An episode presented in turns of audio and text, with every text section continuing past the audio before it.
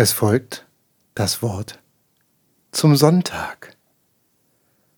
Und zwar Folge Nummer sechsunddreißig in eurem Lieblingspodcast Vogelgezwitscher von den charmanten Vögeln und Vögelinnen von Misses Greenbird. Findest du uns charmant? Ich, ja, also mich schon. Nein, äh, ich würde sagen, dich schon. Ja, schon. Ich glaube, glaub, so, so ein bisschen Charme haben wir ja schon. Ne? Es mangelt uns an Charmegefühl manchmal. Mir nicht. Aber das ist, ja...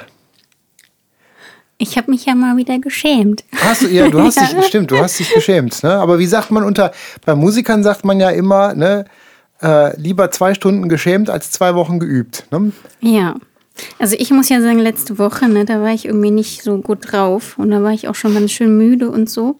Und ich vergesse immer, dass uns ja hier auch Menschen zuhören und wir ja nicht nur alleine plaudern. Und dann habe ich ja das mit Aber eigentlich muss man ja auch sagen, ähm, ist es ja schön, wenn wir so reden, als würde uns keiner zuhören, weil dann äh, verbiegen wir uns ja nicht für unser Publikum. Also ich kann von mir sagen, ich kann mich nicht verbiegen. Ich bin immer so, wie ich bin. Man merkt mir immer an, ob ich jetzt gerade gute Laune oder schlechte Laune habe, ob ich müde bin oder was auch immer. Und ähm, ich habe das dann einfach so frei rausgesagt, dass mich das so stört, dass die Leute noch nicht wissen, dass ich Brückner heiße. Und dann habe ich noch mal in mich reingefühlt, warum mich das eigentlich so stört. Weil eigentlich ist es ja eine Kleinigkeit und ich will überhaupt nicht so pingelig sein und mich über so eine Kleinigkeit aufregen. Mhm. Weil natürlich freue ich mich ja über jede Person, die überhaupt irgendwas über unsere Band schreibt. Die das überhaupt weiß, wie du heißt. Ja, und das ist ja was total Tolles. Und dann habe ich aber gedacht, das ist irgendwie so... Weil wir halt eben jetzt ja schon eine ganze Weile verheiratet sind und ja auch schon ganz schön lang zusammen. Und damals ist mir das so... siebzehn Jahre, um genau zu sein. Ist mir das so schwer gefallen, meinen Namen abzugeben. Und ähm, da habe ich irgendwie immer gedacht, ich verliere da meine Identität und so, wenn ich meinen Namen abgebe. Und dann habe ich den ja abgegeben und deinen angenommen. Und dann habe ich auf einmal gemerkt, dass mir das überhaupt nicht schwer gefallen ist, weil ich von Tag eins an meine Unterschrift konnte. Ich musste die gar nicht üben. Mhm. Und am Telefon habe ich immer ganz selbstverständlich gesagt, Sarah Brückner irgendwie. Und dann habe ich, zuerst dachte ich mir, ich müsste mich da so voll reinfuchsen und mich erstmal dran gewöhnen und würde ständig meinen alten Namen sagen. Aber das war sofort, ist mir das in Fleisch und Blut übergegangen. Und jetzt bin ich da ja natürlich auch stolz drauf. Ich finde das ja schön, verheiratet zu sein und ich finde den Nachnamen cool und ich, ich heiße gerne so wie du. Hast du mich und, also nur wegen des Nachnamens geheiratet? Ja, genau, hm. weil der so prominent klingt. Ah, siehst du mal.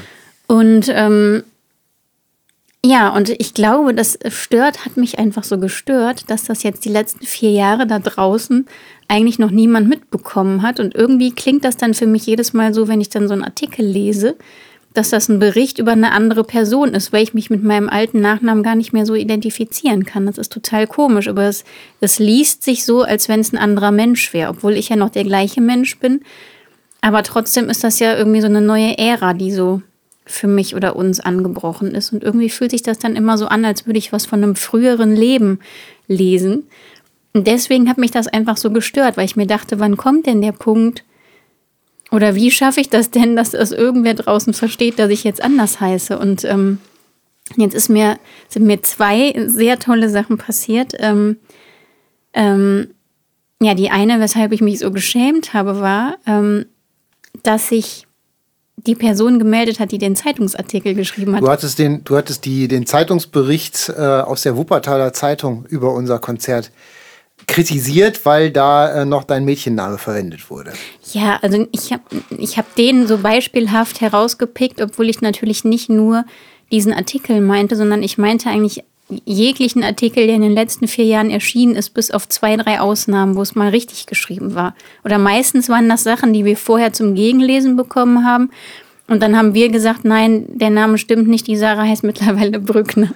Also du hast den Artikel quasi exemplarisch äh, kritisiert. Ja, weil nein, das Doofe ist ja immer, dass ich dann so, dass ich so Sachen, die einen stören, und die man dann nicht artikulieren kann quasi, weil ich habe ja mit den Menschen, die über uns was schreiben, in der Regel dann keinen Kontakt, also nichts ne, mit denen zu tun oder keinen ja. Kontakt. Und das hat sich einfach jetzt die letzte Zeit immer so weiter aufgebauscht. Und immer, wenn ich dann Nücken gelesen habe, habe ich mich dann so geärgert darüber und konnte das aber nicht adressieren. Und dann habe ich halt diesen Artikel gelesen und dann hat es natürlich genau die falsche Person getroffen, was, was mir einfach so unangenehm ist, weil es steckt ja immer ein Mensch dahinter und ich meine das wirklich einfach gar nicht böse und freue mich ja total über jeden, der was über uns schreibt. Und der Artikel, habe ich ja letztes Mal schon gesagt, der war ja einfach mega schön und nett und so. Und die Person hat sich dann gemeldet und sie meinte, sie war das ganze Konzert über da und Ähm, wollte unbedingt, oder hat sich ähm, ganz viel Mühe mit diesem Artikel gegeben und hat sich dann total entschuldigt, dass sie das mit meinem Namen verbaselt hat und da nicht ähm, richtig recherchiert hat. Und sie meint, das wäre ihr so unglaublich wichtig, da alles richtig zu machen und vor allen Dingen die Namen richtig zu schreiben, ne? Und ich fand das so großartig und so aufrichtig und so lieb, dass sich eine Person meldet und dann auch noch bei mir entschuldigt, weil sie hätte ja auch böse auf mich sein können, dass ich mich über so, so was Kleines aufrege. Ne? Mhm. Ja, und dann habe ich halt zurückgeschrieben und habe mich dann auch entschuldigt und habe mich total bedankt und so. Und dann, ja, haben wir so ein, zwei Mal richtig nett ähm, geschrieben und da habe ich mich unglaublich drüber gefreut. Ähm, Ja, und da habe ich halt einfach nochmal gemerkt, vielleicht muss ich doch ein bisschen, bisschen mehr auf meine Worte aufpassen, weil ich möchte ja auch niemanden verletzen, obwohl sie ja nicht verletzt war, aber trotzdem fühlt sich das für mich doof an, wenn ich mich dann über sowas aufrege. Und jetzt ist das nächste Tolle passiert. Heute gucke ich dann ähm, bei Instagram rein und ähm, wir hatten in der Vergangenheit schon des Öfteren Probleme mit Wikipedia, weil eigentlich heißt es ja, dass jeder Mensch bei Wikipedia was reinstellen und auch wieder ändern kann. Und über uns standen auf, auf unserer Wikipedia-Seite schon oft Sachen, die nicht gestimmt haben. Und damals waren das auch wirklich Sachen, das weiß ich schon gar nicht mehr, was das war, aber die waren echt gravierend, weil wir damals ja noch öfter Fernsehinterviews hatten. Und in mhm. jedem Fernsehinterview wurde sich auf Wikipedia bezogen und dann wurden uns immer falsche Fragen gestellt. Und dann mussten wir die wenige Zeit, die wir im Fernsehen hatten, immer dafür verwenden, die Sachen wieder gerade zu stellen, die in diesem Artikel nicht gestimmt haben. Mhm. Und dann hatten wir ja mehrmals versucht, das zu ändern und das hat einfach nicht funktioniert, aus irgendwelchen Gründen. Mhm. Und ich weiß gar nicht mehr, wie wir das dann damals geschafft haben. Also so ein paar Sachen haben wir dann ändern können, aber nur mit Kontakten und das war monatelange Arbeit. Und deswegen hatte ich jetzt äh, das mit meinem Nachnamen da gar nicht versucht, weil ich mir dachte, das endet dann auch wieder ähm, in einem Desaster. So, das lasse ich jetzt einfach bleiben. Ja, und dann bekomme ich heute eine Nachricht auf Instagram. Und dann haben halt, ja, liebe Menschen, die diesen Podcast hören, haben dann einfach nur geschrieben, wir haben uns dann mal drum gekümmert. Und dann gucke ich da rein.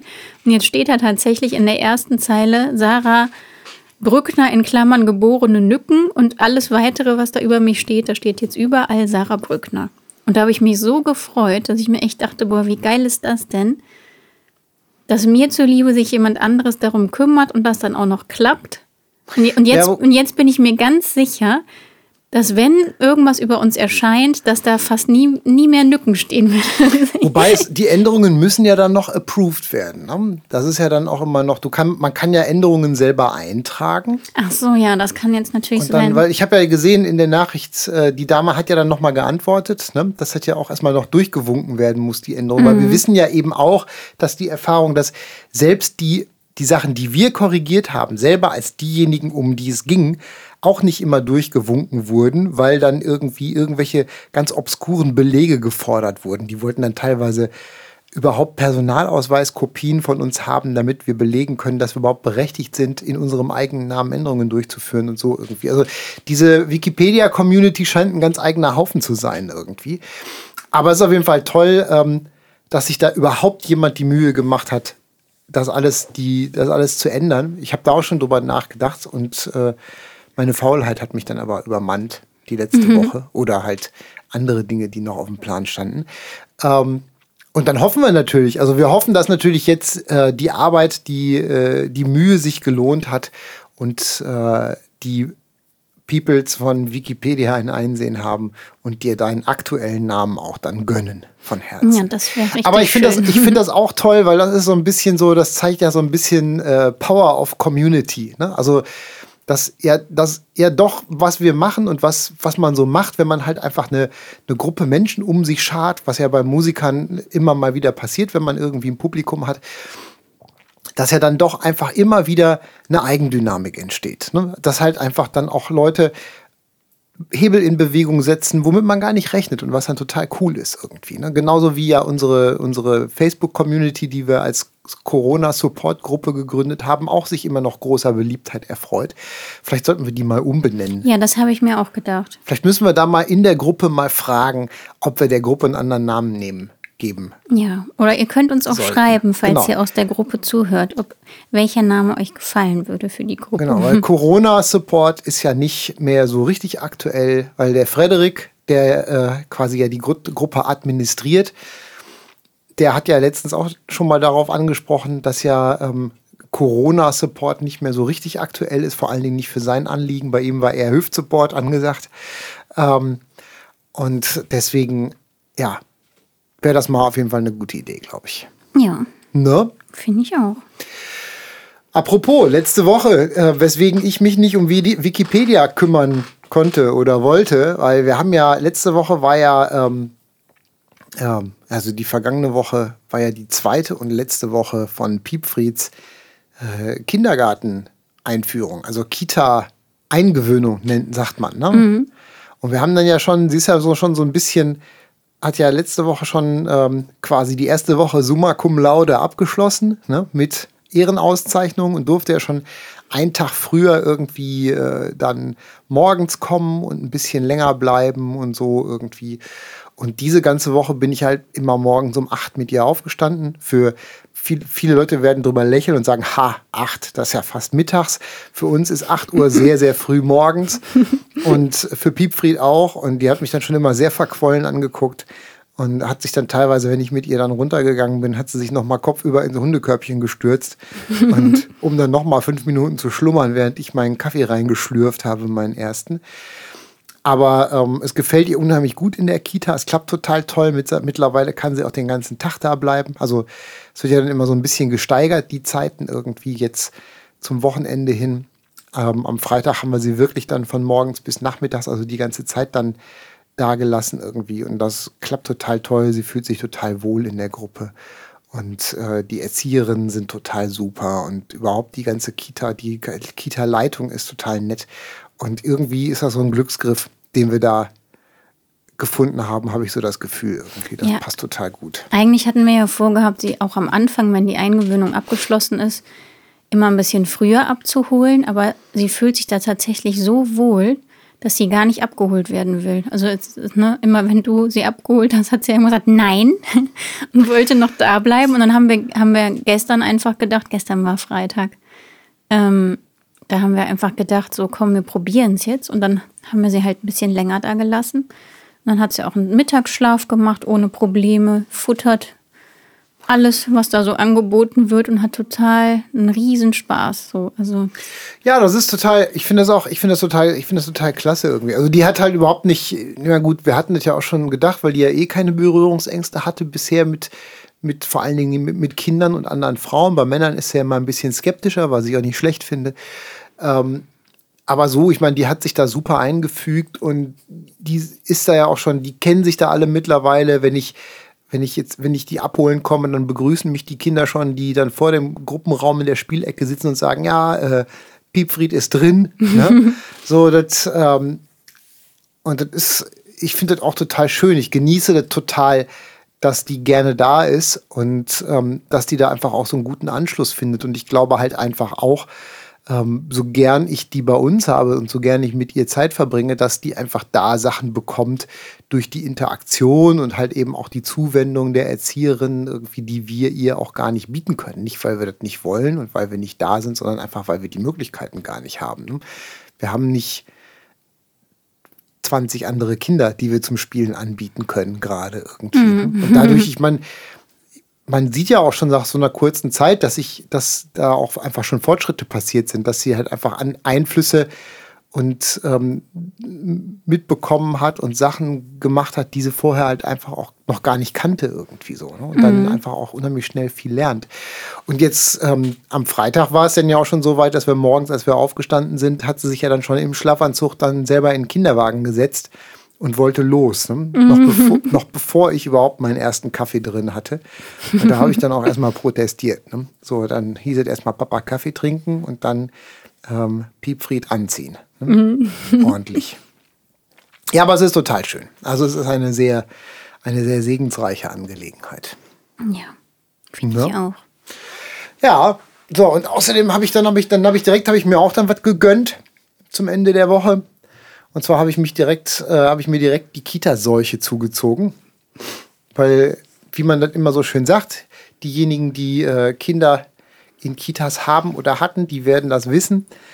Für alle, die das nicht wissen, sobald man, sobald man Kinder in der Kita hat, ist man immer krank. Also sind die Kinder durchgehend krank und man selbst auch, weil die Kinder stecken dann halt so kleine Infekte immer relativ schnell weg und die Erwachsenen nicht so. Und die hat dann nach ein paar Tagen schon den Rotz gehabt irgendwie und äh, die berühmte laufende Nase. Ich habe auch schon gesagt, wir müssen jetzt mal langsam einen Niki-Pullover anschaffen, damit sie sich dann schön die Nase da so daran vom Ellbogen bis zum Handgelenk abwischen kann. Damit man diese Rotzstreifen da drauf hat, wie wir die früher im Kindergarten auch immer hatten. Ähm, so, ich finde, das ist, das ist aber obligat. Ich finde, ein Kindergartenkind muss einen Niki-Pullover haben, um sich da die Rotznase dran abwischen zu können. Das geht gar nicht anders. Das ist so, jeder bei mir in der Kindergartengruppe, ich kann mich da noch damals dran, ich kann mich da noch gut dran erinnern. Ich nenne keine Namen. Ich kenne tatsächlich noch den Namen von, die Namen von vielen Kindern aus meiner Kindergartengruppe. Von, äh, ich sag mal, neunzehnhundertneunundsiebzig an irgendwie. Ne? Ich glaube, ich bin neunzehnhundertneunundsiebzig in den Kindergarten gekommen. Wahnsinn. Ähm, und ich kenne noch einen, einen Jungen, dessen Namen ich noch kenne. Er hieß Lars mit Vornamen, den Nachnamen sage ich nicht. Ähm, der hat auch immer, der hatte immer so diese, weißt du, wenn die Rotze so aus der Nase rausläuft, ne? Dann mhm. saß er immer am Tisch und hat immer so, hat er immer so hochgezogen und dann fluppte die Rotze immer so rein, aber immer nur aus einem Nasenloch. Und dann ging das immer runter bis zur Lippe und dann hat er... Der konnte, der hatte dann echt einen Skill, so. Der hätte er wahrscheinlich, hätte er da auch im Zirkus mit auftreten können irgendwie. Und ich habe immer ganz, in, ganz nonchalant habe ich dann meinen dunkelblauen Niki-Pullover mit den Bündchen, habe ich dann immer dann vom Ellbogen bis zum Handgelenk, oh, habe ich dann einmal unter der Nase durchgezogen und dann hatte man immer so diese, diese festgekrusteten Streifen. Mm, lecker. Ich glaube, wir müssen, jetzt müssen wir die Folge als nicht jugendfrei flaggen, so, weil. Mit Explicits, ne? Mh, genau, weil das vielleicht manchen zu eklig ist. Das ist dann so, ja, aber das ist halt die Realität. Genau, und deswegen bin ich ein bisschen angenockt gerade irgendwie. Und gestern habe ich auch ganz schön in den Seilen gehangen. Gestern wollte ich wollte mich um ein paar Sachen kümmern und habe einfach gar nichts geschafft, weil ich einfach total erschlagen war. Ähm, ja. ja. Ich hatte es ja am Montag. Am Montag war ich total erschlagen. Da waren wir ja bei unseren Nachbarn zum Geburtstag eingeladen. Stimmt. Und ich hatte mich da wochenlang drauf gefreut, weil das immer so nett ist. Und dann bin ich ja für meine Verhältnisse, ich bin ja ganz früh gegangen, weil ich einfach nicht mehr konnte. So, ich war fix und fertig und war überhaupt nicht in der Lage, so Gespräche zu führen und so. Aber dann war es bei mir ganz schnell wieder weg. Hm. Worüber ich heute mal sprechen wollte. War, Aha, wolltest du? Was wolltest du denn besprechen? Weil ich habe so im Gefühl, so vom Feeling her. Vom Feeling her hast du ein gutes Gefühl? Nein, vom Feeling her habe ich so im Gefühl, dass wir MusikerInnen nicht so richtig gut zusammenhalten. Und das finde ich ganz schön traurig. Wie kommst du, wie, how come you da drauf? Ja, aus unseren er- gesammelten Erfahrungen der letzten zwölf Jahre. So. Oder seitdem wir quasi hauptberuflich Musik machen, ist mir das so aufgefallen. Ich finde einfach, ich merke das ja auch nach jeder Tour, was mich so richtig, ich sag jetzt, ich sag jetzt schon wieder, letztes Mal habe ich gesagt, kotzt mich an, jetzt sage ich auch wieder, es kotzt mich an. Aber es ist tatsächlich so, dass Ne, immer wenn wir, wir waren ja teilweise Monate unterwegs oder Wochen unterwegs. Ich kann ja ein Beispiel nennen. zwanzig neunzehn waren wir fast sieben Wochen am Stück unterwegs mit so ein paar Tagen Unterbrechung hier und da. Ja. Haben extra den Ren einfliegen lassen aus Nashville, weil uns das so wichtig war. Der hat hier bei uns gewohnt. Ja. Der war mit uns auf Tour. Wir haben uns blendend verstanden. Und wir haben danach quasi kein einziges Mal mehr gesprochen. Wir wollten danach im Kontakt bleiben, wir wollten uns noch besuchen, er wollte eventuell irgendwie noch mal kommen und ähm, nochmal mit uns auf Tour gehen und so. Und wir wollten vor allen Dingen ganz viele Songs noch zusammenschreiben, weil das irgendwie damals so super funktioniert hat und wir da total auf einer Ebene sind. Mhm. Und ich weiß, dass wir uns gegenseitig total lieben, aber das ist so aus den Augen, aus dem Sinn. Er macht jetzt sein Ding, wir machen unser Ding. Und das war's. Man hört einfach nichts mehr voneinander und dann denke ich mir, boah, das ist doch richtig krass. Also das war eine ganz intensive Zeit. Mhm. Ich meine, mit wem lebt man denn sieben Wochen am Stück zusammen oder tourt sieben Wochen am Stück? Das machst du ja noch nicht mal, wenn du mit irgendwem in Urlaub fährst. Also wenn du in Urlaub fährst, fährst du vielleicht mal drei Wochen oder so, aber das ist ja schon viel. Und so ein Tourtag ist ja auch lang, ne? Also so ein Tourtag ist Minimum dreizehn Stunden lang, der kann aber auch mal siebzehn, achtzehn Stunden lang sein und man kriegt halt wirklich viel voneinander mit. Ne? Du kriegst alles mit, du kriegst die Launen mit, die guten Tage, die schlechten Tage, die guten Minuten, die schlechten Minuten. Man, ne, man kriegt Privates mit, man kriegt mit, wie man so beruflich oder professionell funktioniert und man unterhält sich ganz viel und so. Mhm. Und ähm, ja, und wir waren ja jetzt mit, wir hatten einige Supports dabei, viele verschiedene, wir hatten viele verschiedene Musiker dabei, die uns ähm, begleitet haben, Tourmanager, Tonleute und so. Und eigentlich haben wir so gut wie mit niemandem Kontakt oder zumindest regelmäßig, also auf keinen Fall regelmäßig Kontakt. Und ähm, das finde ich einfach total schade, weil jeder so in seiner Blase ist. Ne? Das ist halt einfach, das ist dann ein Projekt und wenn das abgeschlossen ist, kommt direkt das nächste. Mhm. Weil ich meine, man muss auch dazu sagen, dass die Leute, die dann bei uns mitgefahren sind, dann in vielen verschiedenen Bands spielen oder für viele verschiedene Bands den Ton machen oder für viele verschiedene Bands dann der Tourmanager sind oder so. Und ähm, ja, und dann ist das irgendwie, dann bist du auf der nächsten Tour und dann denkt man irgendwie nicht mehr aneinander. Dann ist so, dann rauscht das Leben so an einem vorbei und irgendwie hat man gar keine Möglichkeit, sich so gegenseitig zu supporten. Ja gut, aber das ist ja, ich finde, das ist aber gar nicht mal dann unbedingt ein Zeichen dafür, dass es keinen Zusammenhalt gibt, sondern Nein, einfach das nur, dass alle mit sich selbst so sehr beschäftigt sind, dass sie einfach auch so, ja, dass man da vielleicht einfach auch gar nicht den, gar nicht offen für ist und gar nicht den Blick für hat irgendwie, sondern ich meine, das ist ja einfach, ich, das ist ja leider einfach auch so, dass, Mus- dass Musik und alles, was mit Musik zu tun hat, einfach ja auch ein wahnsinnig hartes und intensives Geschäft ist. Jeder muss ja irgendwie gucken, wo er bleibt, um nicht unter die Räder zu kommen, weil es ist nun mal einfach so äh, ein echtes Haifischbecken so. Ne? Du musst halt, du musst immer dranbleiben und immer machen, um überhaupt ähm, Oberwasser zu gewinnen. Ich ärgere mich zum Beispiel auch drüber. Ich habe mich heute geärgert. Ähm, also ich war nicht wirklich geärgert, aber ich hab, war so ein bisschen, so ein bisschen traurig war ich schon. Ähm, weil ich habe jetzt zum Beispiel gesehen, ich habe mal irgendwann bei einem Projekt mitgewirkt und habe äh, so als Gastmusiker irgendwie und hatte mich gefragt, ob ich da, das ist eine Weile her, ob da vielleicht noch mal irgendwie was kommt oder so. Ähm, weil da ja auch nicht klar war, ob es da noch Nachfolgeprojekte zu geben sollte. Und jetzt habe ich gesehen, dass es irgendwie dann äh, Konzerte wieder gibt irgendwie und dass aber meine Position, die ich innehat, inne hatte, von jemand anderem belegt wurde. Das ist nicht schlimm. Grundsätzlich ist es ja so eine, so eine, so eine, äh, ne? Ich meine, jeder hat ja die freie Wahl, mit wem er zusammenarbeiten will.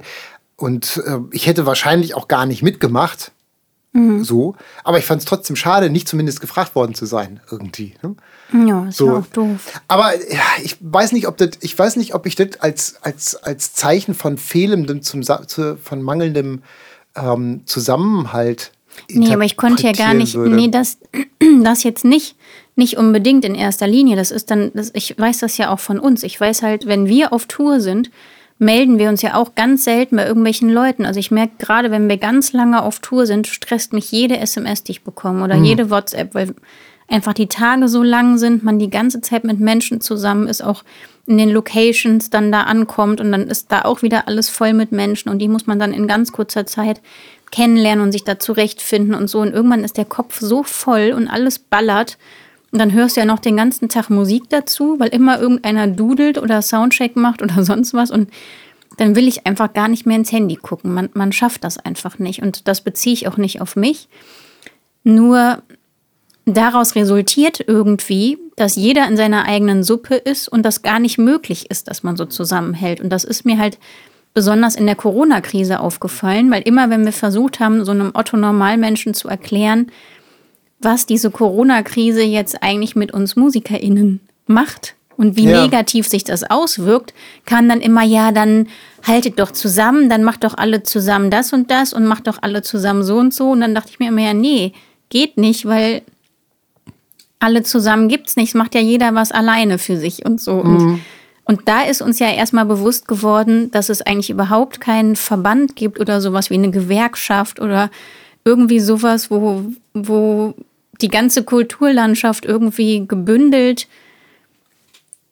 ähm, zusammen auftaucht und für irgendwas kämpfen kann, sondern in dieser Corona-Krise hat gefühlt erstmal jeder für sich alleine gekämpft. Und jeder hat irgendwie geguckt, dass man da irgendwie unbeschadet rauskommt und so. Und, ähm, und, und dadurch sind ja auch tolle Sachen entstanden, weil jetzt gibt es ja ein paar Verbände, wie zum Beispiel diesen Pro-Musik-Verband und so. Das ist so der wesentliche Verband, ja. der entstanden ist in der Zeit, ne? Was auch eine super Initiative ist, wobei der schwerpunktmäßig sich äh, natürlich auch ähm, um die Belange der freien Musikschaffenden, also diejenigen, die dafür bezahlt werden, mit anderen Musik zu machen. Also quasi so wie die Leute, die wir einkaufen, einkaufen in Anführungszeichen, also gebuchte Musiker, die auf Rechnung arbeiten. Mhm. Jetzt nicht, also auch Künstler, die werden, die sind da auch vertreten, aber am Anfang dachte ich halt eben auch, die sind, die haben sich nur gegründet, um die Interessen von denen zu vertreten, die halt quasi als professionelle Musikdienstleister, ich mag diesen Begriff Dienstleister in Verbindung mit Musik nicht so, aber es ist ja letzten Endes so. Ähm, genau, aber es stellt sich raus, dass das mittlerweile auch immer mehr äh, darum geht, die, die Interessen von Musikern zu vertreten, also von Künstlern zu vertreten, wobei die halt auch teilweise gegenläufig sind, weil die Interessen von, von freischaffenden, äh, also von freien Musikschaffenden, von Musikdienstleistern sind ja zum Beispiel fair bezahlt zu werden, was total wichtig ist, faire Tagessätze und so weiter und so fort. Und die Interessen von Künstlern sind ja auch zum Beispiel überhaupt genug Geld zu haben, um faires Tagessätze bezahlen zu können. So, weil was bringt mir das zum Beispiel als, als Künstler, wenn jetzt ein Verband irgendwie durchbringt, wie auch immer, keine Ahnung, wo der einen Hebel hat, aber wenn jetzt zum Beispiel irgendwo übergreifend festgelegt wird ähm, und alle halten sich dran, ein Musiker arbeitet nicht unter einem Tagessatz von, was weiß ich, x, Amount x äh, Euro irgendwie, sagen wir mal vierhundertfünfzig Euro oder so irgendwie, ne, was schon ein guter Tagessatz ist irgendwie. Ne? Das heißt, das sind Tagessätze, die können kleine Indie-Bands, so wie wir, überhaupt nicht bezahlen von den Sachen, die, ähm, die von den, von den Gagen, die halt eben mit den, mit den Ticketpreisen erwirtschaftet werden. Und deswegen ähm, ist da halt ein Interessenskonflikt. Klar müssen die Leute und sollen die Leute fair bezahlt werden, aber ähm, es müssen halt eben auch, muss ja eben letzten Endes auch überhaupt auf, äh, auf Auftraggeberseite, also auf Künstlerseite, überhaupt das Budget da sein, um solche Tagessätze bezahlen zu können, weil sonst führt das dazu, dass am Ende wir noch mehr alleine machen müssen und uns nicht mal mehr irgendwie noch einen zusätzlichen Musiker leisten können oder so, im mhm. schlimmsten Falle. Jetzt bin ich ein bisschen abgeschwiffen, sorry, tut mir leid. Ja, aber was mir jetzt zum Beispiel aufgefallen ist, dass es ja ganz selten vorkommt, ähm, gerade wenn man jetzt an diese freien Musiker, die du quasi buchst, dafür, dass die bei dir spielen oder so, die müssen ja auch immer gucken, wo sie bleiben, damit sie Jobs bekommen, damit sie von irgendeiner Band gebucht werden. Und mhm. ähm, ne, dann müssen die zuverlässig sein, unkompliziert, nett, angenehm, to be around und so, ne? Und ähm, gut spielen können und so. Und wir kennen ja einige, die so viele verschiedene Jobs haben oder auch Sängerinnen oder so.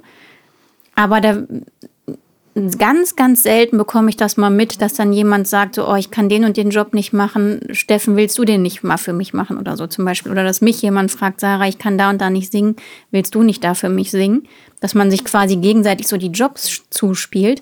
Das macht man in den seltensten Fällen, weil man ja auch immer Angst davor hat, dass einem jemand anderes vielleicht dann seine Position streitig machen könnte, mhm. wenn man dann zu gut ist oder zu nett oder zu passend oder so. Also das, das ist mir des Öfteren schon mal aufgefallen. Und was jetzt ähm, die Indie-Musiker angeht oder auch ja generell einfach die, die KünstlerInnen mhm. so um uns herum, da merkt man einfach auch, dass die so krass mit sich beschäftigt sind. Ähm, ja, und einfach immer damit beschäftigt sind, dass sie jetzt wieder neue Songs brauchen, dass sie jetzt mal wieder was aufnehmen müssen, dass sie jetzt mal wieder dies und jenes und so. Und ähm, ja, dass, dass die gar nicht dazu kommen, andere irgendwie zu supporten. Also ab und zu wird dann mal in der Story geteilt, so, oh, von dem und dem bin ich jetzt Fan oder so.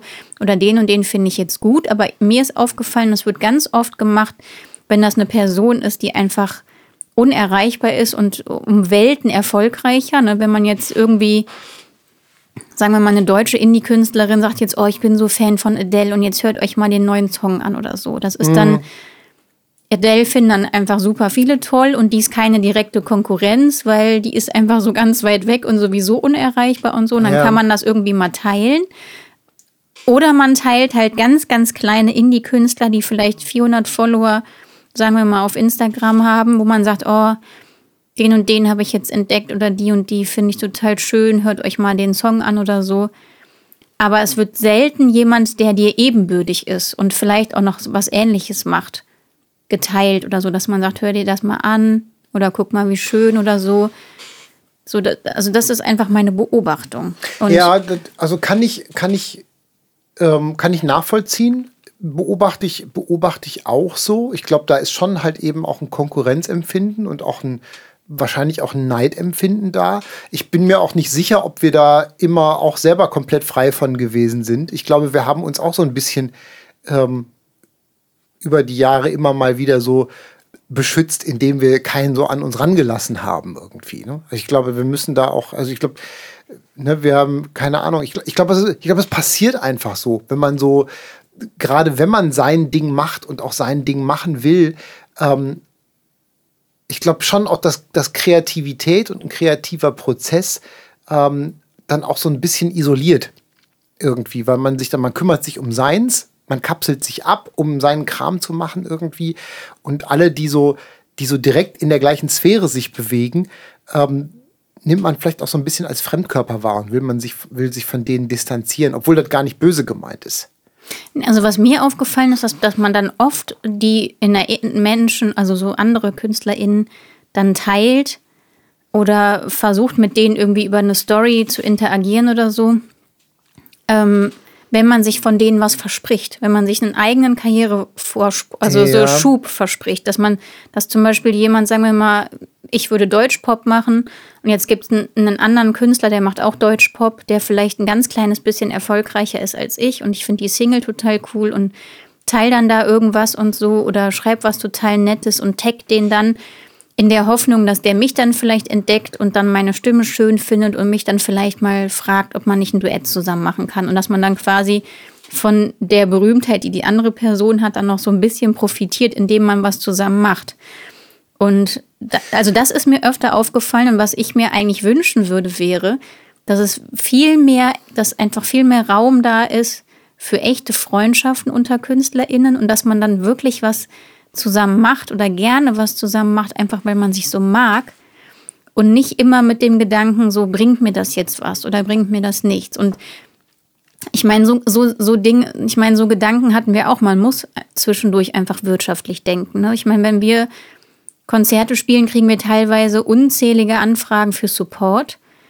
Und dann haben wir zwischendurch auch geguckt, ne, eigentlich empfiehlt dir jede Booking-Agentur, nimm den Support mit, der dir auch ein paar Tickets bringt, ne? Also nimm nicht irgendwen mit, den vielleicht fünfzig Leute kennen, mm, na klar. weil dann verkaufst du keine Tickets, sondern nimm dir jemanden mit, der zu dir passt, der am besten aber nicht besser ist als du und vielleicht ein bisschen was anderes macht, aber trotzdem gut zu dir passt.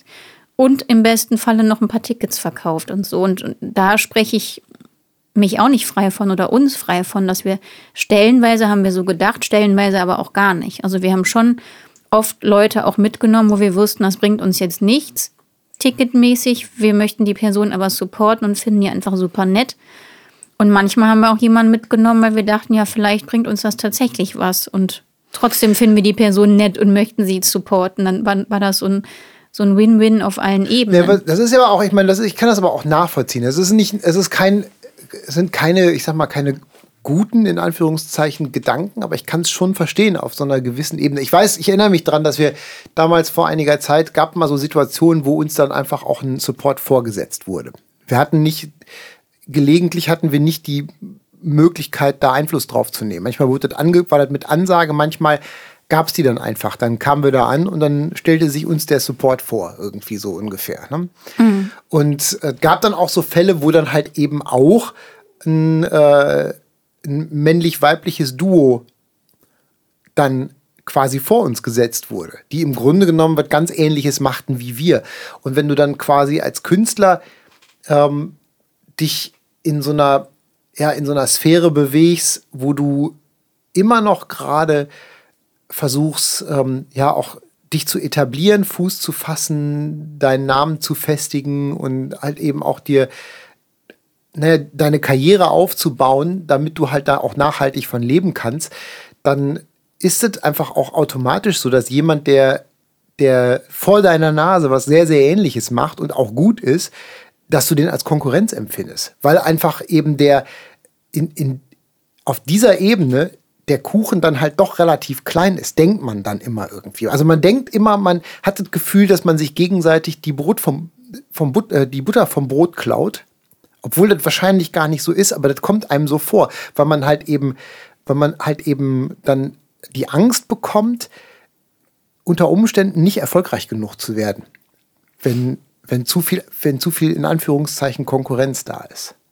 Ja, also bei mir rührt das daher, weil wir das einmal hatten, dass dann so ein Duo vor uns gespielt hat und dann gab es auch den ein oder anderen Zeitungsartikel und, und wir wurden dann immer miteinander verglichen. Ne, so, und das ist dann einfach, Menschen denken ja sehr gerne in Schubladen und Menschen denken gerne einfach und dann ist dann einfach Duo und Duo ist dann einfach alles das Gleiche, auch wenn das stilistisch total unterschiedlich ist.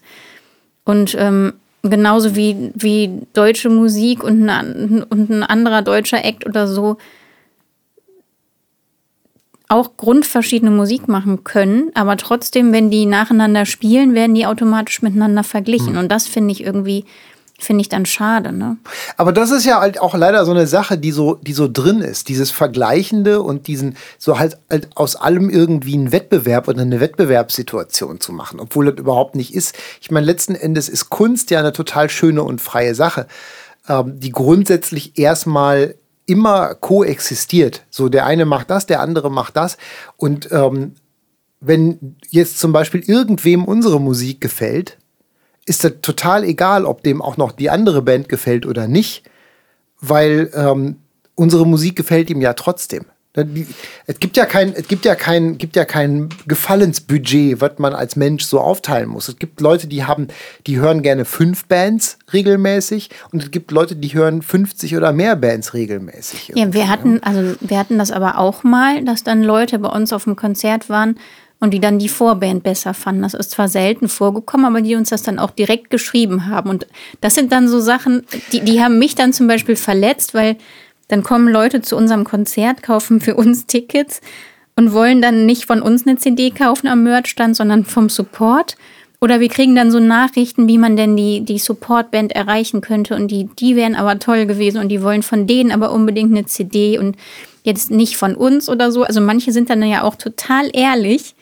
Ja, und, man und könnte schreiben, auch sagen, die sind total ungeschickt. Ja, und so, und das waren auch echt so Sachen, die, die mir dann wehgetan haben, weil ich dann, weil ich dann schon auch dachte, auch wenn es dann nur eine Person war, aber ich dachte mir dann schon, oh, wir haben jetzt eine Person verloren und die wollte eigentlich zu uns kommen, aber ist jetzt von jemand anderem Fan, obwohl es stilistisch wirklich was ganz anderes war. Und dann habe ich mir auch gedacht, ja gut, vielleicht ist die irgendwie zu uns gekommen, weil die uns sympathisch findet oder uns irgendwie mal sehen wollte, aber hört eigentlich was anderes und die Vorband hat dann einfach mehr ihren Geschmack getroffen. Und es, es geht ja auch nicht darum, dass wirklich irgendwer besser ist oder schlechter, sondern ja, es geht halt einfach ganz oft so um Geschmack, ne? Oder auch ein subjektives Gefühl. Also ja. Ich meine, man kann nicht jedem gefallen, das ist einfach so, das wird immer so sein. Und ähm, ja, aber weil, wenn man anderen, einfach mit anderen Menschen mehr klickt, klickt man auf halt. Auf der anderen Seite muss man aber auch sagen, wir haben ja den Fall auch genau andersrum erlebt, dass wir als Support irgendwo aufgetreten sind und die Leute uns besser fanden als den Hauptakt und äh, uns das auch gesagt haben. Und wir haben uns da sehr drüber gefreut und freuen uns da immer noch drüber, wenn das passiert. Ähm, und das ist auch, glaube ich, eine ganz normale Sache, weil das ist halt einfach eben, manchmal erreichen einfach, das geht auch gar nicht darum, ob jemand schlechter oder besser ist, sondern es geht einfach darum, oder es ist manchmal einfach so, dass eine bestimmte Sache einen bestimmten Menschen einfach mehr erreicht in dem Moment. Ja, aber eigentlich ist es doch schon wiederum doof, dass man sich über so Sachen freut, wenn dir jemand sagt, wir fanden euch besser als den Hauptact. Eigentlich, ja, eigentlich, das, eigentlich ist das doof, nein, wenn man sich darüber freut. Ist, nein, das ist nicht doof. Ich finde es überhaupt nicht doof. Ich finde es total gut und total richtig. Und ich gönne zum Beispiel auch jedem, der bei uns Support gemacht hat und von seinen Fans, von den alten oder neuen Fans dann gesagt bekommt, ähm, dass die ihn oder sie besser fanden als uns, gönne ich denen von Herzen. Weil das ein schönes Kompliment ist und man freut sich darüber. Und gerade wenn man vielleicht nicht so bekannt ist, gibt einem das auch echt einen Antrieb. Was halt einfach total ungeschickt ist. Und deswegen würde ich auch alle Leute, die jetzt zuhören und gegen regelmäßig zu Konzerten gehen, wenn ihr die Vorband besser findet als den Hauptakt, sagt's der Vorband und nicht dem Hauptakt. Ja. So, das ist, glaube ich, weil das ist einfach dem Haupt, dem, wenn der Haupt, ne, ne, was der Bur nicht kennt und so, ne, sagt man ja immer, ne? Was der Bauer nicht kennt, das frisst er nicht. Ne? Also auf Hochdeutsch, was der Bauer nicht kennt, das frisst er nicht. Ähm, andersrum wäre halt, ne, was ich nicht, was ich nicht weiß, macht mich nie heiß, so ungefähr. Ne? Mhm. Ähm, wenn ich nicht weiß, dass irgendjemand meine Vorband besser fand, int- findet, interessiert mich das nicht die Bohne. Genau. So. Und deswegen möchte ich das gar nicht wissen. Das sind so Sachen irgendwie, ich gönne, ich gönne der Vorband das von Herzen, aber wenn mir jemand sagt, ey, die Vorband fand ich viel geiler als euch, dann tut mir das weh. Wenn ich das nicht weiß, dann kann ich das gönnen. Ja, aber ich meine, genau im, im Endeffekt ist das doch so, als wenn wir auf eine Party gehen und jemand kommt zu dir und sagt, boah, weißt du was, wir haben uns ja eben unterhalten, aber danach habe ich den und den an der Kaffeemaschine kennengelernt und den fand ich viel netter als dich. Das wird dich ja auch treffen. Ja, natürlich. Man will ja einfach, also das sind auch so Sachen, das sind auch Informationen, die muss man einfach nicht bekommen. So, nee. da, weil die einfach, die haben keinen Mehrwert. So. Also da, da hilft auch einfach das Argument der schonungslosen Ehrlichkeit nichts, weil das ist einfach, solche Sachen sind dann einfach fehl am Platze. Aber um nochmal... Nee, wir müssen mal ganz kurz nach Piepfried gucken. Ich glaube, die ist aufgewacht. Wir müssen mal ein Päuschen machen und gleich weitermachen. Okay. So, Piepfried ist gerettet. Alles war in Ordnung. Fehlalarm. Ja. So.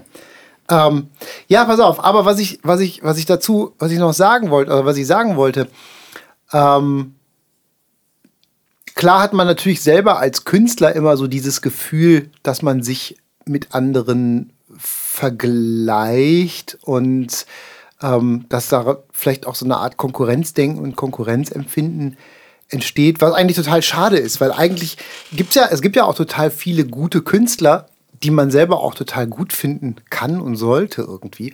Und ich sehe halt eben auch nicht, warum, warum man sich da nicht unterstützt. Auf der anderen Seite muss man ja auch nicht, man muss auch nicht jeden, der Musik macht und der auch Musik macht, äh, gleich automatisch deswegen gut finden. Und ich finde, also ich finde schon, dass wir uns immer, dass wir immer versucht haben, zumindest die Leute, mit denen wir zu tun haben, die mit uns zu tun haben, halt eben auch äh, fair und respektvoll zu behandeln irgendwie. Aber ich finde auch, auf der anderen Seite merke ich halt eben auch, und das ist halt eben auch ein Thema, was mir schon auch länger im Kopf rumgeht, dass so ganz generell unter, gerade unter Indie-Musikern, gar nicht aus einer Böswilligkeit heraus, aber ähm, dass einfach die, dass da keine besonders, insgesamt flächendeckend keine besonders große Solidarität herrscht, die halt eben auch zum Beispiel, und da sind wir dann halt schon wieder auch so bei einem, bei einem wirtschaftlichen Aspekt, die halt eben auch dazu führen könnte, dass man halt eben auch äh, eine Macht und einen Hebel entwickelt und quasi ähm, Interessen einfordern kann. Das halt eben nicht, ähm, oder andersrum. Ich glaube schon halt eben, es gibt halt immer wieder auch, auch Musiker, die sich so In, in, in kleinen Gruppen zusammenfinden, so die sich kennen, die sich mögen, die zusammen vielleicht irgendwie was gestartet haben oder aus der gleichen Ecke und so kommen. Ähm, das gibt's halt schon. Mal mehr, mal weniger. Aber halt eben so flächendeckend, dass man halt gemeinsam für die Interessen der anderen eintritt. Das gibt's halt, gibt's halt verhältnismäßig, das gibt's verhältnismäßig wenig. Und mein Gefühl ist immer, dass man dann irgendwie das Gefühl hat, dass man sich solidarisiert, dass man sich solidarisiert, wenn es allen gemeinsam schlecht geht. Wenn alle was, wenn es allen schlecht geht und wenn alle in einer nachteilhaften Position sind, dann ist das Gefühl, dass man zusammenhalten will und gemeinsam was starten will, groß. Vielleicht auch aus dem Gedanken heraus, selber von so einer Gemeinschaft profitieren zu können und wieder Oberwasser zu gewinnen. In dem Moment, wo man aber, wo, wo man selber Oberwasser hat, wo es einem karrieremäßig gut geht, wo man viele, gute, viele Buchungen hat und wo man einfach auch, ähm, ich sag mal, wo es, wo es, wo es läuft und man halt dementsprechend auch beschäftigt hat, äh, beschäftigt ist, besteht halt eben auch die Gefahr, dass man in dem Moment dann auch einfach nicht mehr Zeit, Muße und Kapazität hat, rechts und links zu gucken, sondern sich dann um seinen Kram kümmert, was halt automatisch auch immer so ein bisschen bedeutet, dass diejenigen, die erfolgreich sind, ähm, sich dann halt eben auch von der Gruppe der weniger Erfolgreichen dann abkapseln und die weniger Erfolgreichen dann von der, ich sag mal, von dem, von der Marktmacht der Erfolgreichen nicht mehr profitieren können. Ja, also mir ist das aufgefallen, ich nenne den Namen jetzt nicht, ne, aber ne, wir ähm, waren ja auch schon bei verschiedenen Konzertagenturen, ne, wo dann viele verschiedene Künstler unter Vertrag sind. Und dann haben wir zum Beispiel mal einen größeren Act hier besucht, der sehr bekannt ist und der uns auch nicht unähnlich ist und wo uns auch schon gefühlt jeder Zweite gesagt hat, wir müssen mal was mit dem zusammen machen oder da mal Support machen oder so. Ja. Ne? Und dann waren wir da mal zu Besuch und der wusste auch, dass wir zu Besuch kommen. Und wir haben uns dann da quasi mit unserer Konzertagentur auch unterhalten und waren so vor dem Backstage-Bereich, haben uns aufgehalten. Wir wurden aber nicht reingebeten, obwohl mhm. der Künstler wusste, dass wir da sind. Der kannte uns auch. Aber und in der Band haben auch Musiker gespielt, die wir wiederum kannten, mit denen wir uns dann vor der Tür unterhalten haben und so. Aber das war explizit nicht gewünscht, dass wir da reingehen und so. Und der wollte uns auch nicht kennenlernen. Das war dann einfach so, der hat sich dann selbst geschützt oder fand uns nervig oder was auch immer oder hatte keine Lust, keine Zeit, wollte seine Ruhe. Aber das meine ich halt mit diesem fehlenden Zusammenhalt. Der hat sich in dem Moment dann gedacht, ach nee, die beiden sind für mich ein kleiner Fisch. So denke ich mal, von denen, da profitiere ich nicht von, wenn ich die jetzt kennenlerne. Wenn wir jetzt irgendwie Sarah Connor heißen würden, hätte der uns natürlich eingeladen. Da wären wir auf jeden Fall reingekommen und hätten den Künstler kennengelernt, hätten uns mit dem unterhalten, weil das könnte ja sein, dass man gegenseitig voneinander profitiert. Dann macht der eine mal ein Foto mit dem anderen, teilt das auf Social Media, dann freuen sich Leute oder denken sich, oh, den, den anderen Künstler kenne ich noch gar nicht, wer ist denn das? Vielleicht folge ich dem auch mal, weil es gibt ja auch so Fans, die grundsätzlich allem folgen, was, was der Eck, den man toll findet, jetzt postet und selber gut findet oder so, ne? Aber bei uns war das dann so, das hatte mich dann damals auch getroffen. Der ist dann irgendwann rausgekommen, hat sein Konzert gespielt, ist auch an uns vorbei, hat dann so einmal Hallo gesagt. Und das war's dann, weil ich hatte mich drauf gefreut und ich dachte mir, vielleicht können wir den kennenlernen. Aber das war bei mir auch ohne Hintergedanken. Das war einfach so, ich dachte mir, ich, ich finde den so menschlich, wäre das, glaube ich, mein Schlag und ich hätte den gerne kennengelernt. Und ja, ich meine, man hat da keinen Anspruch drauf. Ne? Das Nein, ist ja natürlich eben, das ist ja eben so ein Ding und wir wissen ja auch, wie es on the road ist, dass es immer stressig ist und man hat immer viel zu tun, viel um die Ohren. Aber das ist halt eben so, das ist halt eben so dieses Ding. Das Problem ist halt immer, wenn man, ich glaube, man verfällt schnell in den Gedanken, dass man die Leute, die weniger erfolgreicher sind, die weniger erfolgreich sind als man selbst, dass man die nicht braucht. Genau. Und ich glaube halt, das ist eine sehr einseitige Betrachtung, weil wir brauchen natürlich, wir brauchen jetzt, weißt du, die Leute, die we- deutlich weniger erfolgreich sind als wir, die in Anführungszeichen, man, ich sage das immer, weil man das nicht sehen kann, dass ich jetzt Anführungszeichen zeige, Anführungszeichen brauchen wir auch nicht. Aber wir haben dann aber auch schon das Gefühl, dass wir zum Beispiel Acts, die größer sind als wir, brauchen, in Anführungszeichen. Also wenn wir jetzt zum Beispiel Support machen wollen würden. Genauso wie wir damals vor zehn Jahren bei Katy Melua mit Support gemacht haben. Da wollten wir natürlich auch gerne ähm, bei Katy Melua mit drauf auf die Tour, weil wir das Gefühl hatten, dass wir davon profitieren können und dass wir gut zu dem Publikum passen. Und ähm, deswegen hatten wir dann Interesse. Auf der anderen Seite zum Beispiel ähm, dieser Support-Slot wurde eingestiehlt, halt eben ähm, über die Agentur, über Management und so weiter und so fort. Ich glaube, letzten Endes hat dann die Künstlerin, also Katy Melua, das abgenickt, dass wir mit dabei sein dürfen. Letzten Endes war der das aber relativ wumpe wahrscheinlich irgendwie, weil die natürlich auch das Gefühl hat, dass sie uns nicht braucht, in Anführungszeichen, weil wir halt einfach dann im Vergleich zu ihr ein kleiner Fisch gewesen sind irgendwie. Und das ist halt eine Sache, eine Betrachtungsweise, die ich eigentlich sehr schade finde, und dann, damit packe ich mich auch an meine eigene Nase. Eigentlich finde ich das wichtig, dass wir uns, dass man sich auch für, für kleinere Künstler, die weniger erfolgreich sind als man selbst, interessiert. Ähm, allein schon deswegen, weil es da halt einfach auch tolle Sachen zu entdecken gibt, aber auch einfach, weil man immer ja auch sich vor Augen haben sollte, dass man selber ja auch von größeren Künstlern gesehen werden will. Weil wenn wir nicht bereit sind, kleinere Künstler zu sehen, warum sollte ein größerer Künstler, Künstler uns sehen? Das ist so ein Karma-Ding irgendwie. Nee, und, ich, und ich finde auch, man weiß, man weiß ja auch nie, was aus diesem, also was aus diesen Künstlern wird. Ne? Das weiß man ja einfach nicht. Das kann ja sein, dass irgendjemand jetzt gerade ein ganz kleiner Fisch ist und übermorgen total bekannt oder so. Ich meine, so sollte man nicht denken. Es geht ja einfach darum, dass das nett ist, nette Menschen kennenzulernen, dass man sich untereinander austauscht und vernetzen kann.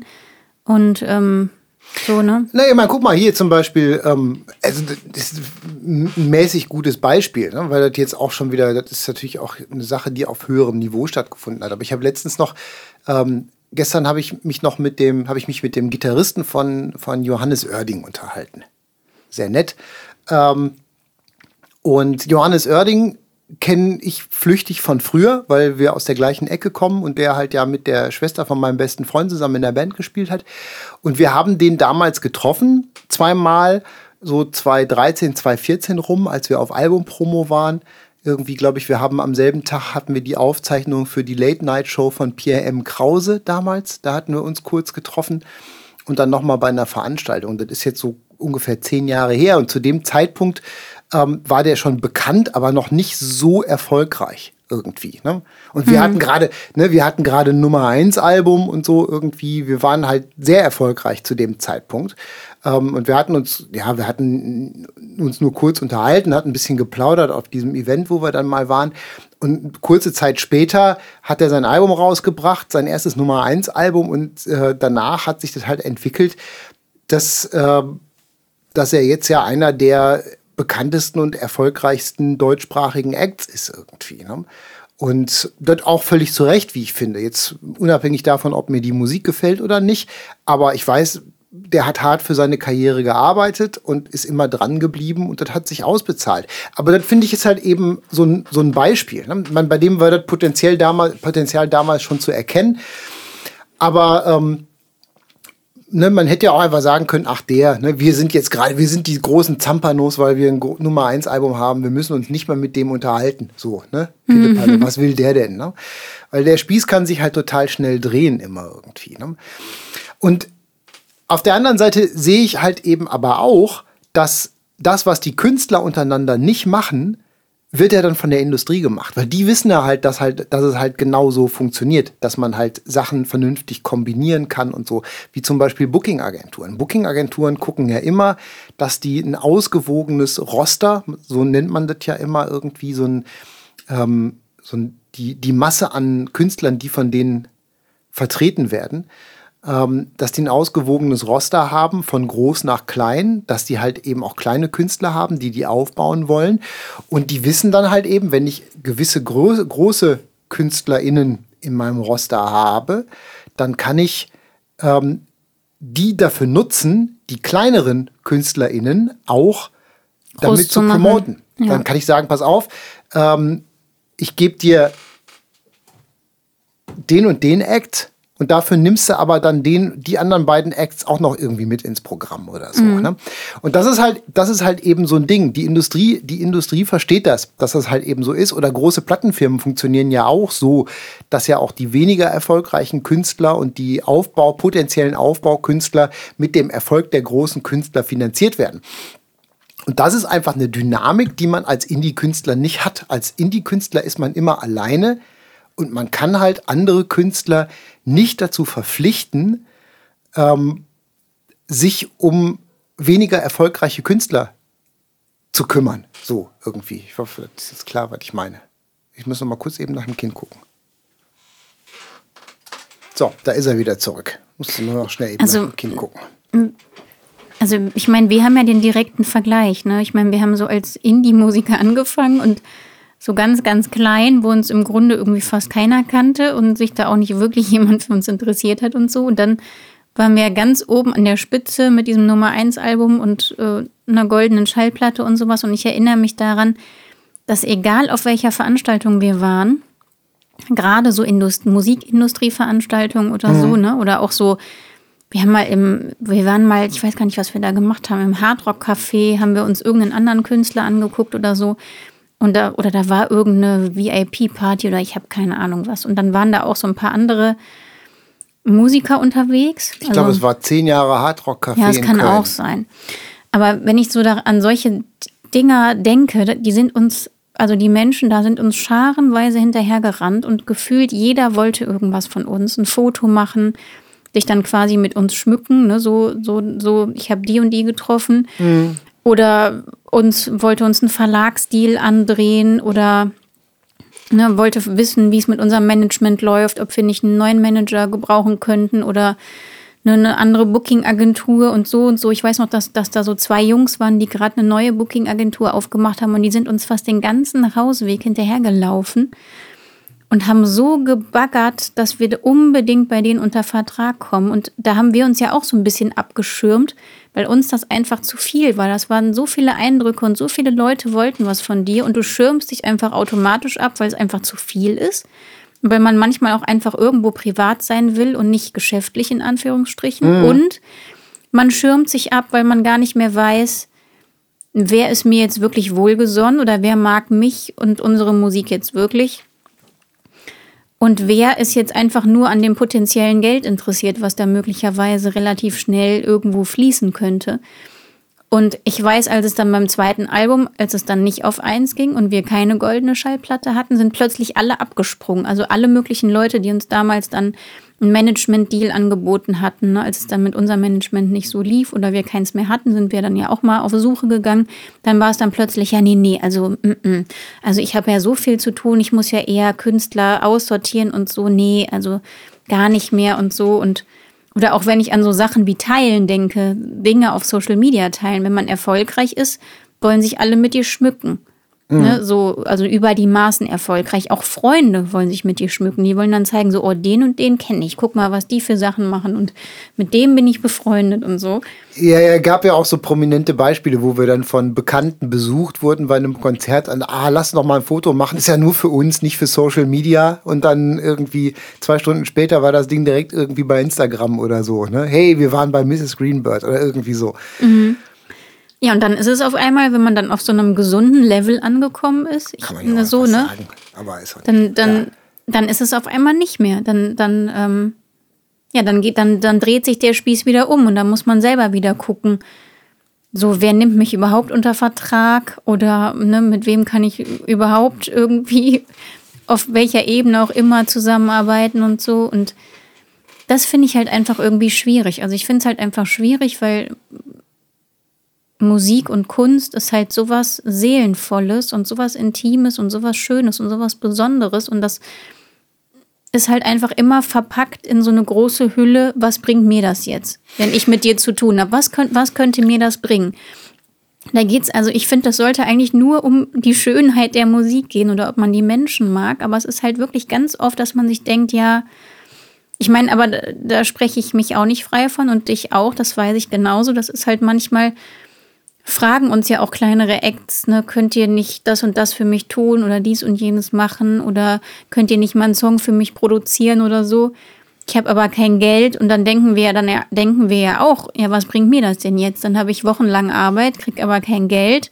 Ich sehe das Potenzial nicht oder so, ne, das ist so, mhm. oder wir wissen, wir wissen ja einfach, wie schwierig es ist und dann ist wieder jeder in seiner Blase und man kann sich nicht gegenseitig unterstützen, aber es ist halt auch einfach so, wir haben ja auch keine Zeit zu verschenken, ne? Also weder Zeit noch Geld und dann macht man es halt nicht. Ne? Ich glaube, also. es, ich glaube, es darf auch gar nicht darum gehen, dass man sich gegenseitig anbettelt oder so, ne? Und dass man nee. irgendwie und dass man auch Sachen, dass man auch Sachen macht auf der anderen Seite, die einem unangenehm sind und dass man sich zu irgendwas verpflichtet fühlt. Ich glaube, das ist nicht der, das ist nicht der richtige Weg.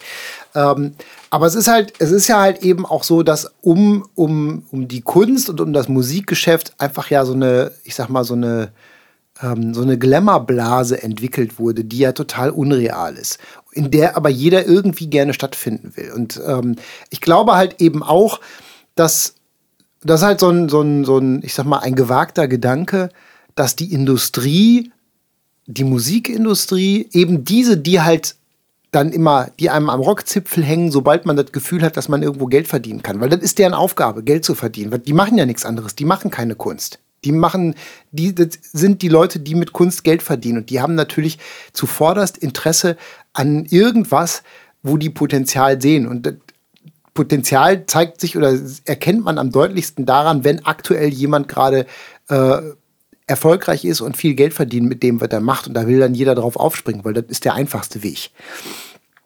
Und ich glaube halt einfach, dass diese Diese Entitäten im, im Musikbusiness, die sich halt nur für die Geschäftsseite interessieren, per Definition, dass die auch gar kein Interesse daran haben, sich, äh, dass Künstler sich solidarisieren und zusammenschließen und halt eben auf einer höheren Ebene zusammenarbeiten, ab, ich sag mal, mehr, mehr als sich gegenseitig mal einen Gefallen zu tun, weil man sich leiden kann oder so irgendwie. Aber halt sich zu vernetzen und tatsächlich auch Synergien zu nutzen, was halt total sinnvoll wäre und total wichtig wäre.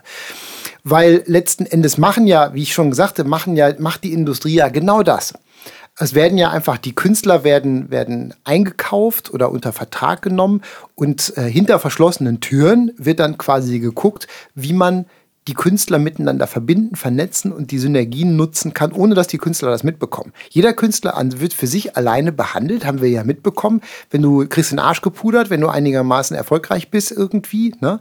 So, ähm, dann wird dir der Arsch nachgetragen. Wir haben das ja auch mitbekommen damals von Bands, als wir nicht mehr ganz so erfolgreich waren bei Sony, ähm, unserer ehemaligen Plattenfirma, wie uns dann erzählt wurde von Bands, die deutlich erfolgreicher waren als wir gerade, wo dann kistenweise Champagner in die Garderoben geschleppt wurde und so irgendwie. Ne? Ja, da fällt mir noch ein, wir konnten das ja auch an den Geschenken ablesen. Wir haben ja dann, wir haben ja dann, wir haben ja dann immer zum Geburtstag und zu Weihnachten ein Geschenk von der Plattenfirma bekommen und das ist am Anfang dann noch sehr großzügig ausgefallen. Das waren dann größere Pakete. Ja. Und am Ende war es dann irgendwie so ein... Amazon-Einkaufsgutschein für zehn Euro oder so irgendwie. So. Nee, da hatten naja, wir den, nee, wir hatten, wir hatten doch da einmal, wie heißen diese Lade, diese tragbaren Ladedinger fürs Handy. Wenn ja, du, so wenn du mal dein, so ein Powerpack, wenn du mal dein, dein Ladegerät vergisst, ne? Dann auch noch mit hinten irgendwie drauf, irgendeine Marke, mit der man dann noch Werbung Sony machen kann, also quasi so ein Promogeschenk. Ne, so. Ein Werbegeschenk. Das, das, Vorher dann, nannte man das ganz klassisch Werbegeschenk. Ja, es gab dann ein Werbegeschenk zum Geburtstag und davor gab es dann was viel, viel Größeres und so. Und da konnte man dann schon den Wert ablesen, wo man da so gerade so steht bei der Plattenfirma. Ne? Ja, das ist, ein, das ist ein total abgewichstes Geschäft, weil eben genau, das ist halt eben genau das Ding, weil letzten Endes, letzten Endes verdienen verdienen, die Plattenfirmen verdienen ja auch Geld und die handeln ja auch quasi mit so einer Art gemachten Solidarität. Ist halt eben keine Solidarität, aber die, die nutzen halt die Synergien der verschiedenen Acts. Die werden halt im Hintergrund, werden die kombiniert und genutzt, nur kriegen die Acts halt davon nicht mit. Das heißt, die Acts solidarisieren sich nicht freiwillig, sondern die werden halt, ich sag mal, in Anführungszeichen ausgenutzt oder genutzt von den Plattenfirmen, nach den besten Möglichkeiten irgendwie. Und dann, wenn du halt dann, wenn du keinen großen Nutzen mehr hast, dann fliegst du halt raus, wie uns das ja auch passiert ist irgendwie. Ne? Wenn dein, wenn dein, wenn dein Nutzen erreicht ist, wenn dein Verfallsdatum erreicht ist, ähm, und du, ich sag mal so, in der, in der Masse nichts mehr großartig beizutragen hast, dann wird man halt schnell wegrationalisiert. Und ich glaube, da können viele Bands, sehr viele Bands ein Lied von singen, dass das so ist. Also, ja, was ich auch interessant fand, ich meine, bei uns haben ja viele verschiedene Menschen mal mitgespielt und so. Und ich weiß, dass so ein paar davon, die mal bei uns mitgespielt haben, haben danach dann auch ähm, eigene Bands gegründet. Und dann wurde dann auch im Pressetext, da will man dann ja werben, um die eigene Band aufzuwerten quasi. Ja. Wo man schon überall war und dann macht man ja so Name-Dropping, ne? Also dann packt man da bekannte Namen rein und dann stand dann da auch immer, ja, ehemals Misses Greenbird-Mitglieder oder so, ne? Also die haben dann quasi mit uns geworben, mhm. um ihre eigene Band zu promoten. Ja, macht ja jeder, ist normal. Ja, das ist okay. Als wir noch sehr erfolgreich waren und als es dann auf so einem normalen Level angekommen ist, haben die uns aus der Bio rausgestrichen. Da wurde nicht mehr mit uns geworben. Tja. Und so. Und ja, das, das finde ich halt einfach interessant. Ja, Quali- Qualität ist halt nicht so, ist halt einfach ist halt kein, Qualität ist nicht immer das beste Werbeargument. Ne? Quantität zählt, zählt immer irgendwie viel mehr. Aber ich glaube halt, ich glaube halt eben auch, ich glaube, wenn wir Musiker alle verstehen würden, dass wir uns selber solidarisieren könnten und dass wir selber die Dynamik nutzen könnten und gemeinsam ähm, uns miteinander verbinden und uns gegenseitig auch an unserem Erfolg teilhaben lassen. In welcher Form auch immer. Ich glaube, dass das halt ein großer Schritt wäre nach vorne, um wirklich als Indie-Künstler erfolgreich sein zu können. Ähm, so wie das ja damals in die, gab in den U S A, gab es ja äh, so Anfang, so in der, am Anfang der Filmindustrie gab es ja so einen, so einen Künstler, so einen Schauspielerverband, nannte sich United Artists. Da war so Charlie Chaplin und so waren da drin irgendwie, wo dann quasi die Künstler, die Schauspieler selber das Ruder in die Hand genommen haben. So. Und eine eigene Gewerkschaft gegründet haben quasi, wo kein anderer drin war. Und ich glaube, wenn man sowas machen würde, ich glaube, wenn man halt, ähm, wenn man halt eine Plattenfirma aufbauen würde, die von, von Künstlern für Künstler geleitet wird, wo man halt eben, ähm, wo man halt eben auch offen damit umgeht,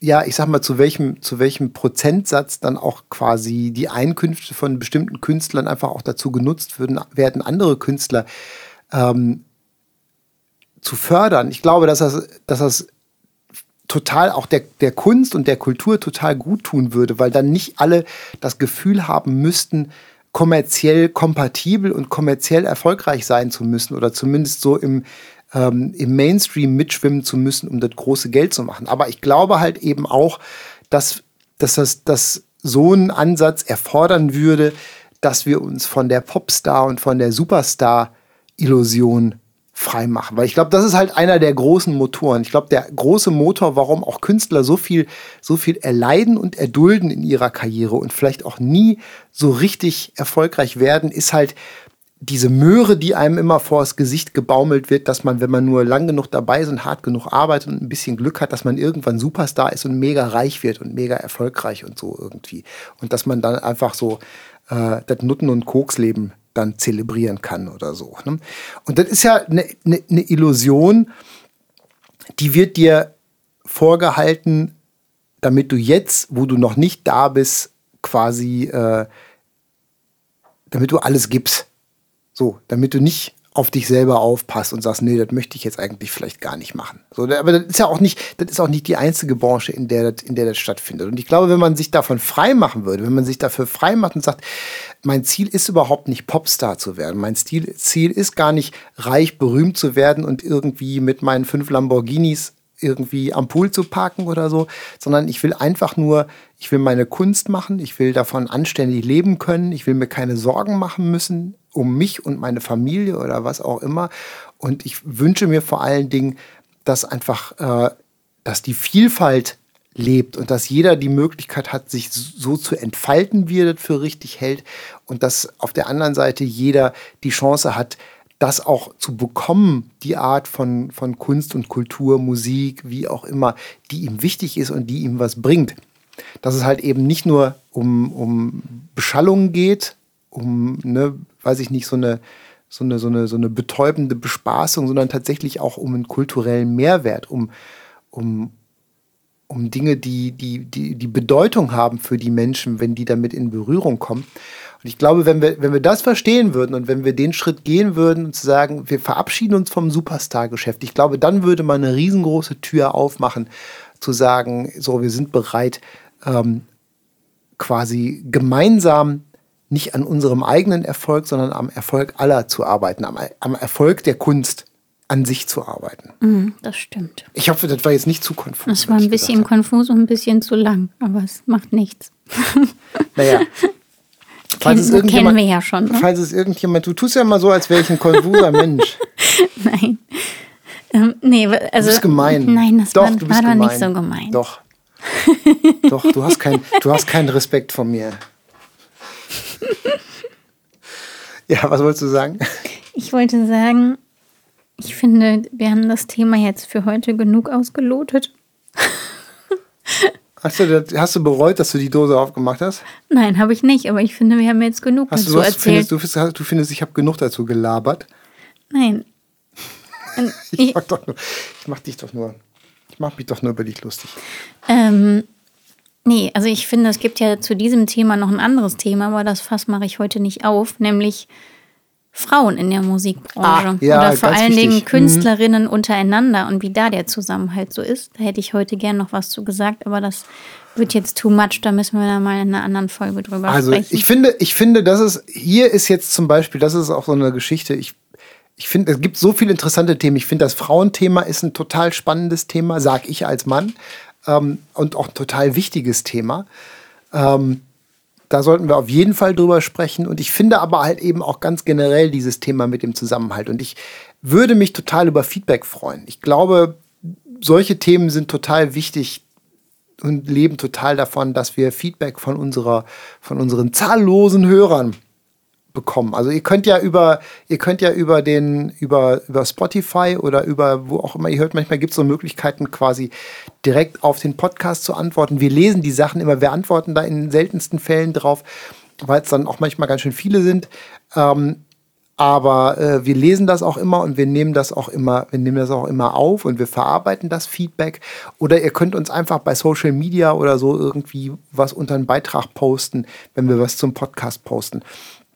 Lasst uns auf jeden Fall wissen, ähm, wie ihr das Thema gefunden habt, was ihr dazu denkt, wo ihr uns zustimmt, wo ihr uns vielleicht nicht zustimmt, ähm, ob ihr selber auch davon betroffen seid, gerade wenn ihr vielleicht selber auch Künstler seid. Ähm, wie empfindet ihr das, den Zusammenhalt? Findet ihr den super? Findet ihr den nicht super? Sind wir da auf dem Holzweg oder nicht? All das dürft ihr uns schreiben und feedbacken. Ne? Genau.